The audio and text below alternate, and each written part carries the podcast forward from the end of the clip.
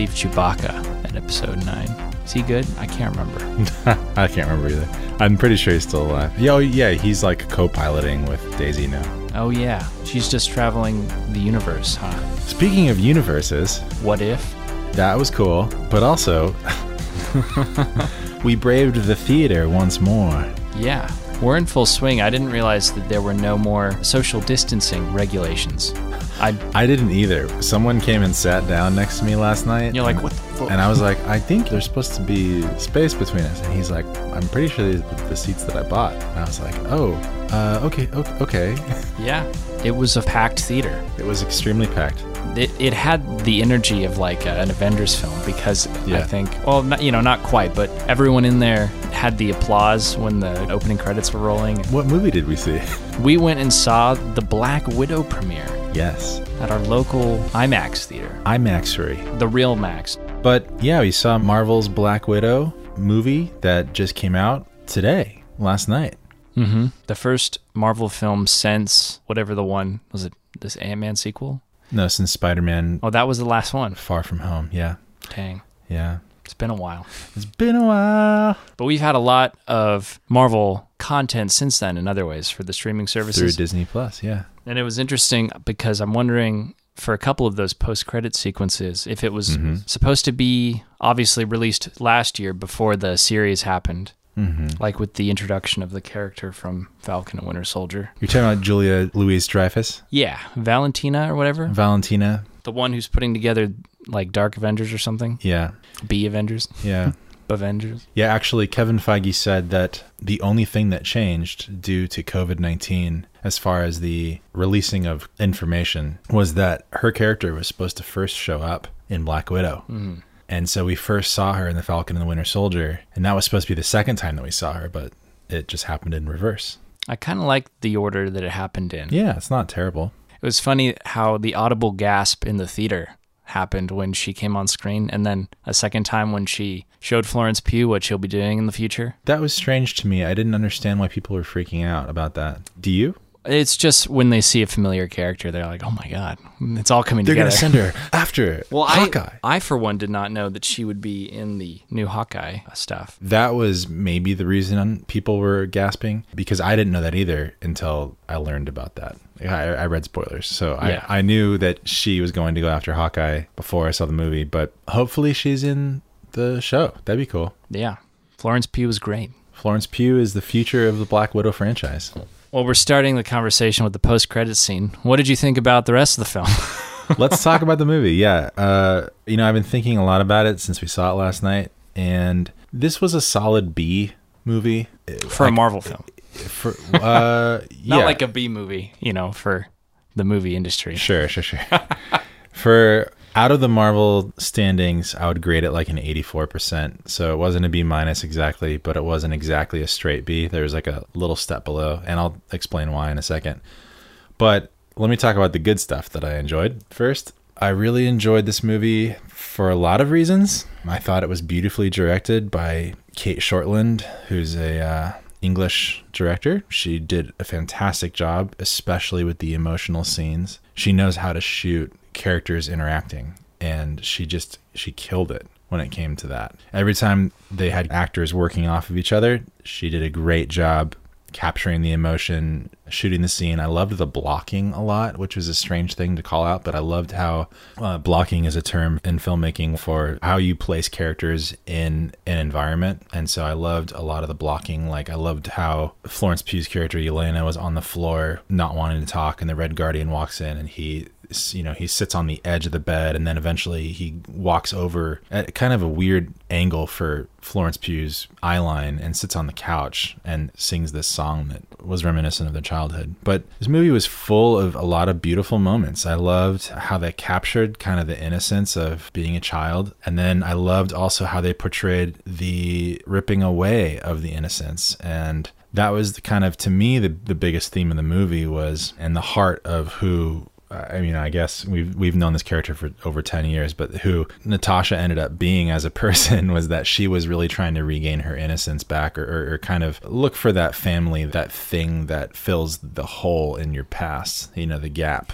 And so I really liked that theme or that device, I suppose, and how they kind of played with, you know, they started the movie off in kind of this really nice, kind of quaint way, and then they ripped it out from under you immediately and kind of shoved these people into the hard knocks that scene, that opening montage, which is supposed to kind of mimic, because this movie's kind of supposed to mimic kind of like a Bond kind of spy thriller movie. That opening scene was supposed to mimic kind of like a Bond opening. That whole montage almost made me cry because it was really hard for me to watch being a father of two girls and having these young girls essentially human trafficked and then kind of sold into or submitted into this, I don't know, authoritarian male chauvinistic kind of patriarch. Yeah, patriarchy. it was really hard to watch, and I genuinely almost started crying. I was like, "Oh wow, Cate Shortland had me from the beginning of the movie." Those are my biggest points of like I couldn't say enough about her as a director. I'm very excited to see. I hope that she sticks around for the Black Widow franchise and directs some sequels because she did a great job. But she lost me a couple times too. And I don't know if it was actually her fault or whose fault it was, but there's a few moments that I didn't like. But why don't you talk about what you liked about Black Widow first? Yeah, the highlight for me was honestly just the chemistry of the cast. Yeah. And the drama they were able to dig into. David Harbour, Rachel Weisz, um, Florence Pugh, and of course Scarlett Johansson. They were all fantastic. Johansson? Um, Johansson. I guess we can call her Johansson. Johansson. Rachel Weisz and Scarlett Well, Johansson. you know, from this point forward, we'll be using first names. and Florence Pugh.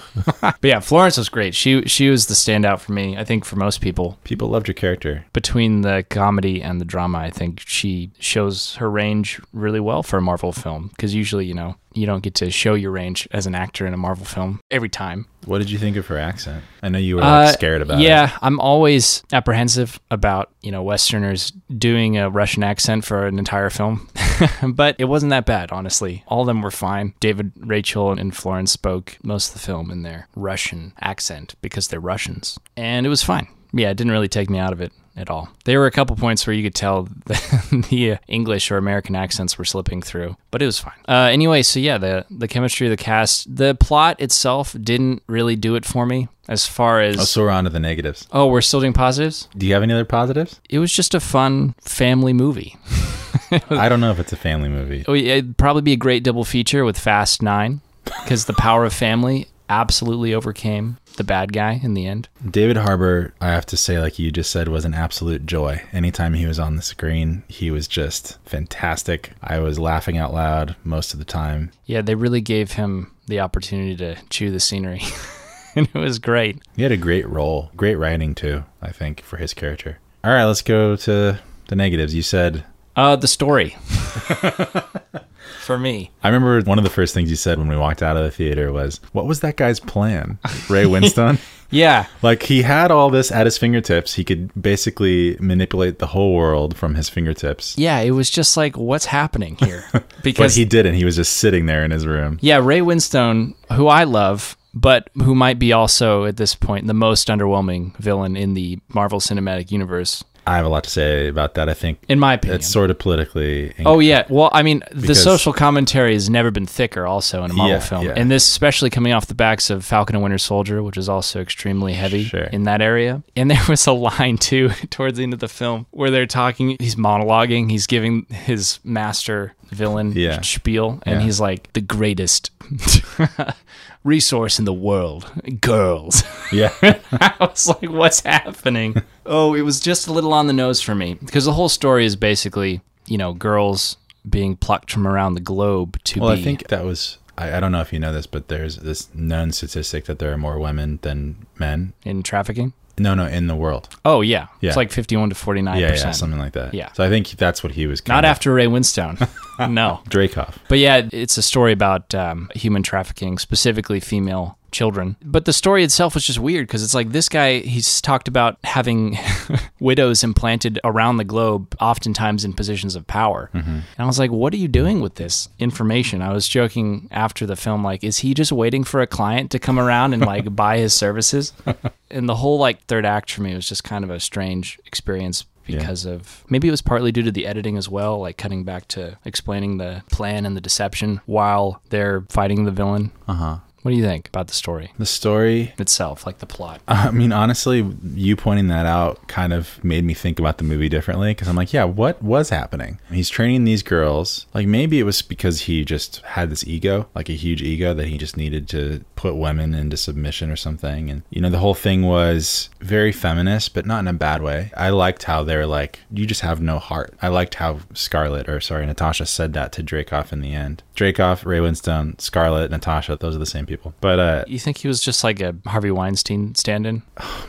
Because sorta. he looked more like Harvey than Ray Winstone. Yeah, totally. No, yeah, yeah. I mean, I anytime you treat people, especially women, as objects, you use them as your chess pieces or your your you know your game figurines, and you're playing this massive game with these pieces all over the world. I think, like I said, being a father of two daughters, it's repulsive to me to think about that. So Hits different for you? yeah, when he, regardless of what his goal was, I mean, he said something like, "I could take out the world if I wanted to, I like could do reset I reset the economy and and take out all the world's leaders and stuff, you know, with the swipe of my finger or whatever." But Yeah. and I agree. I don't know what he was actually doing. If there was some plan to execute it, and he was like waiting for people to dial in and be like, like execute Order sixty six, then like maybe that would have given more immediacy to taking down the Red Room and Dracov. But yeah, that part I didn't like. But the story of the family and like you said, the characters all coming together, I did really like. So Yeah, the drama was great. For I also really liked uh,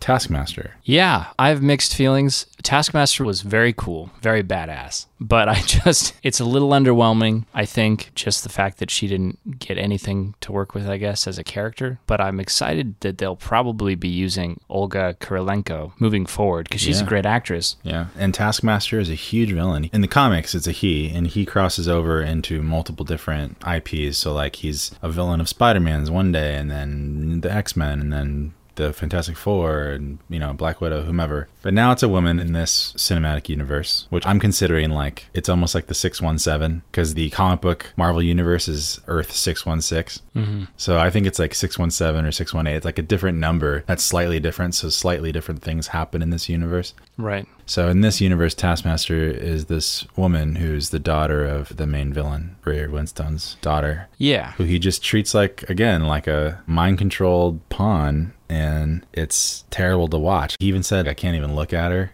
Which is just terrible. It is really hard to watch that. And I'm hoping that we see a lot more of her character going forward, like you said. And I read about, while I was looking up spoilers, I read about an alternate post credit scene where Valentina, Julia Louis Dreyfus's character, meets up with her and tries to get her to be part of the team that she approached John Walker about in The Falcon and the Winter Soldier. So maybe they're gonna start the Thunderbolts or something. I don't know. Yeah. Pretty cool. But I, I just wish they had given her a little more to work with. Sure, sure. Yeah. They got a lot of mileage out of the mind control thing in this movie. Yeah, but they introduced a lot. Like they introduced three new characters that could play as protagonists in the future of the MCU, and they introduced a new villain.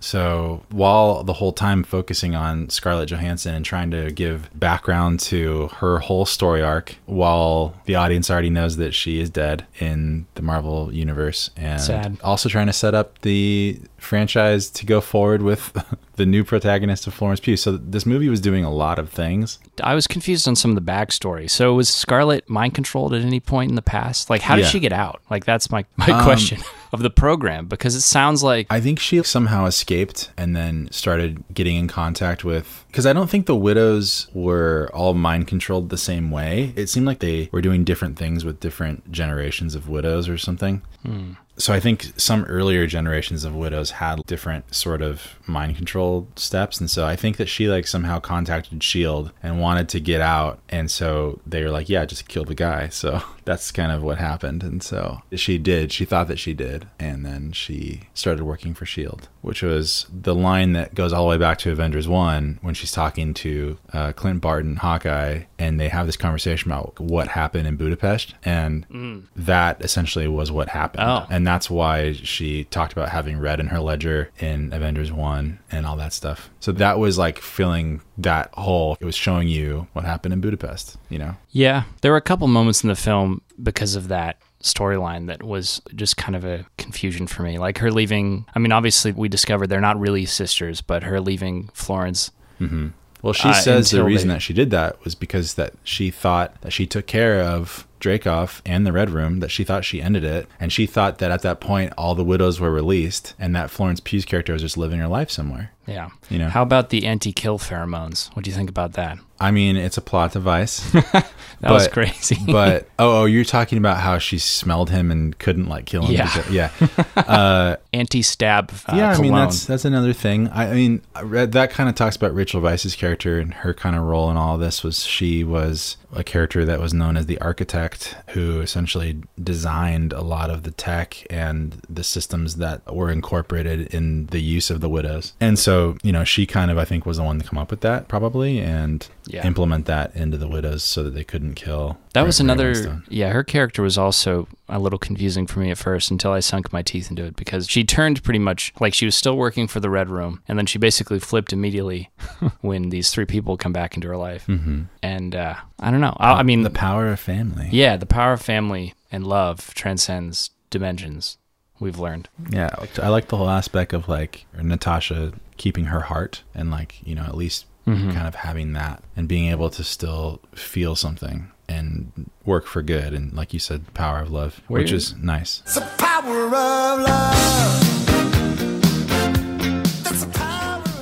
Where is this on the timeline? This is This is taking place between civil war, so she's on the run. She splits up with Steve apparently, uh, which was another thing about they didn't have any other Avengers characters in this movie, which was really nice because I think they really wanted for her to carry this movie by herself without having to rely on any other Avenger, which was nice. But so she splits with Steve. She's on the run. And then at the end, she dyes her hair blonde. And when we see her again in Infinity War, she's got the green vest that Florence Pugh gives her, and her hair's a little bit grown out, so you see a little bit of her roots. But Yeah. she's, she's blonde in that. I had no idea what the vest bit was about until afterwards, and it occurred to me that oh, that's the vest Yeah, from Infinity War. yeah. We had a lot of backstory on the vest. Mm-hmm. It was a nice vest.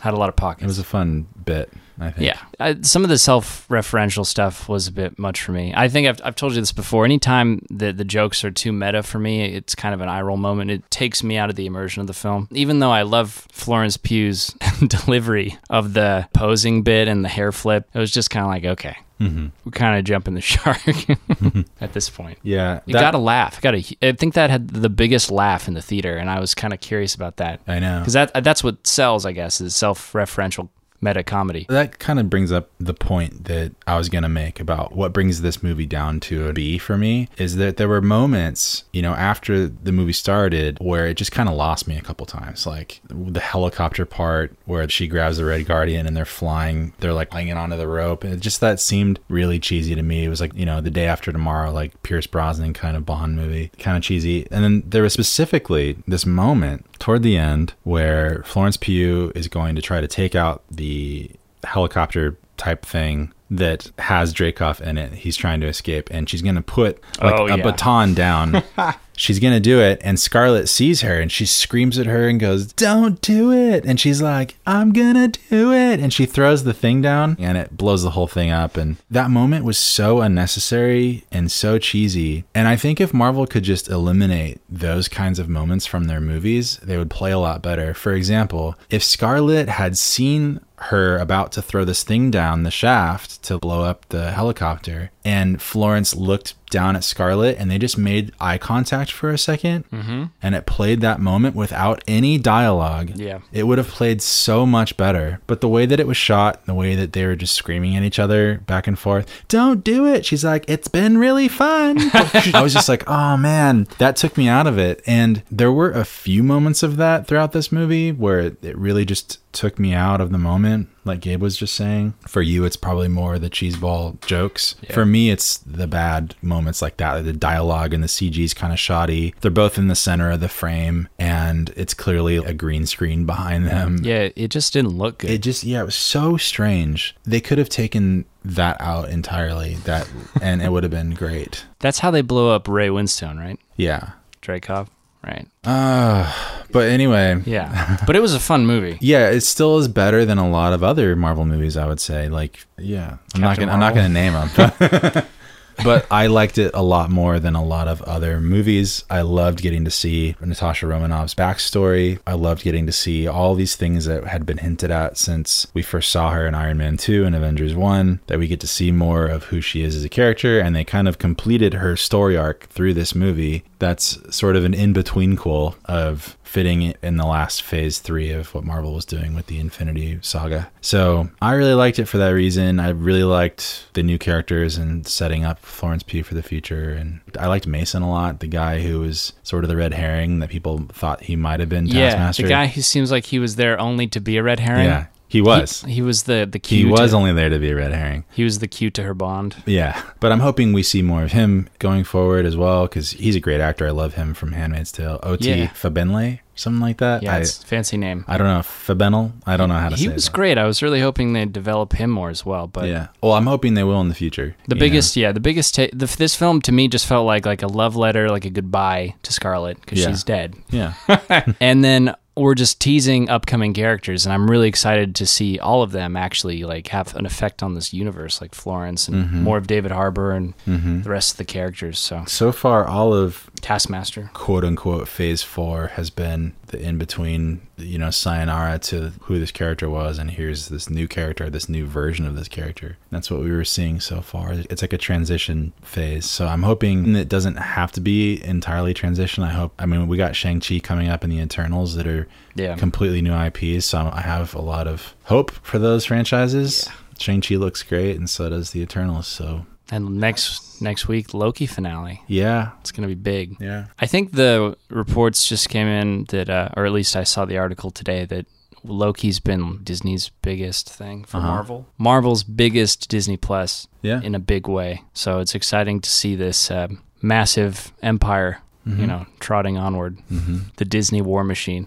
Hmm But yeah, I still love Marvel. I'm a huge fanboy for everything that they do. I'm excited for Spider Man as well. Still no trailer. I'm racked with anticipation. There's a week after Loki ends where Black Widow has already been out for a couple weeks, which is supposed to be before the ramp up for Shang-Chi. So I think people are anticipating July 22nd as the release date of the trailer for Spider Man. So just saying, because it's that week where it's like nothing to ramp up. So people are anticipating Spider Man that week. Anyway, We can only hope. thank you, Scarlett. Thank you, Florence. Thank you, Cate Shortland. Thanks to Ray Winstone for doing his best Harvey Weinstein.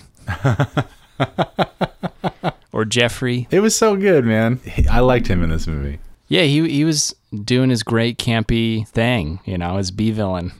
We'll see you on the next Marvel podcast where we're actually going to have some new guests. Wow, gonna shake it up. And here is uh, The theme, music from the Black Widow movie a, a song. that should have come out a year and a half ago.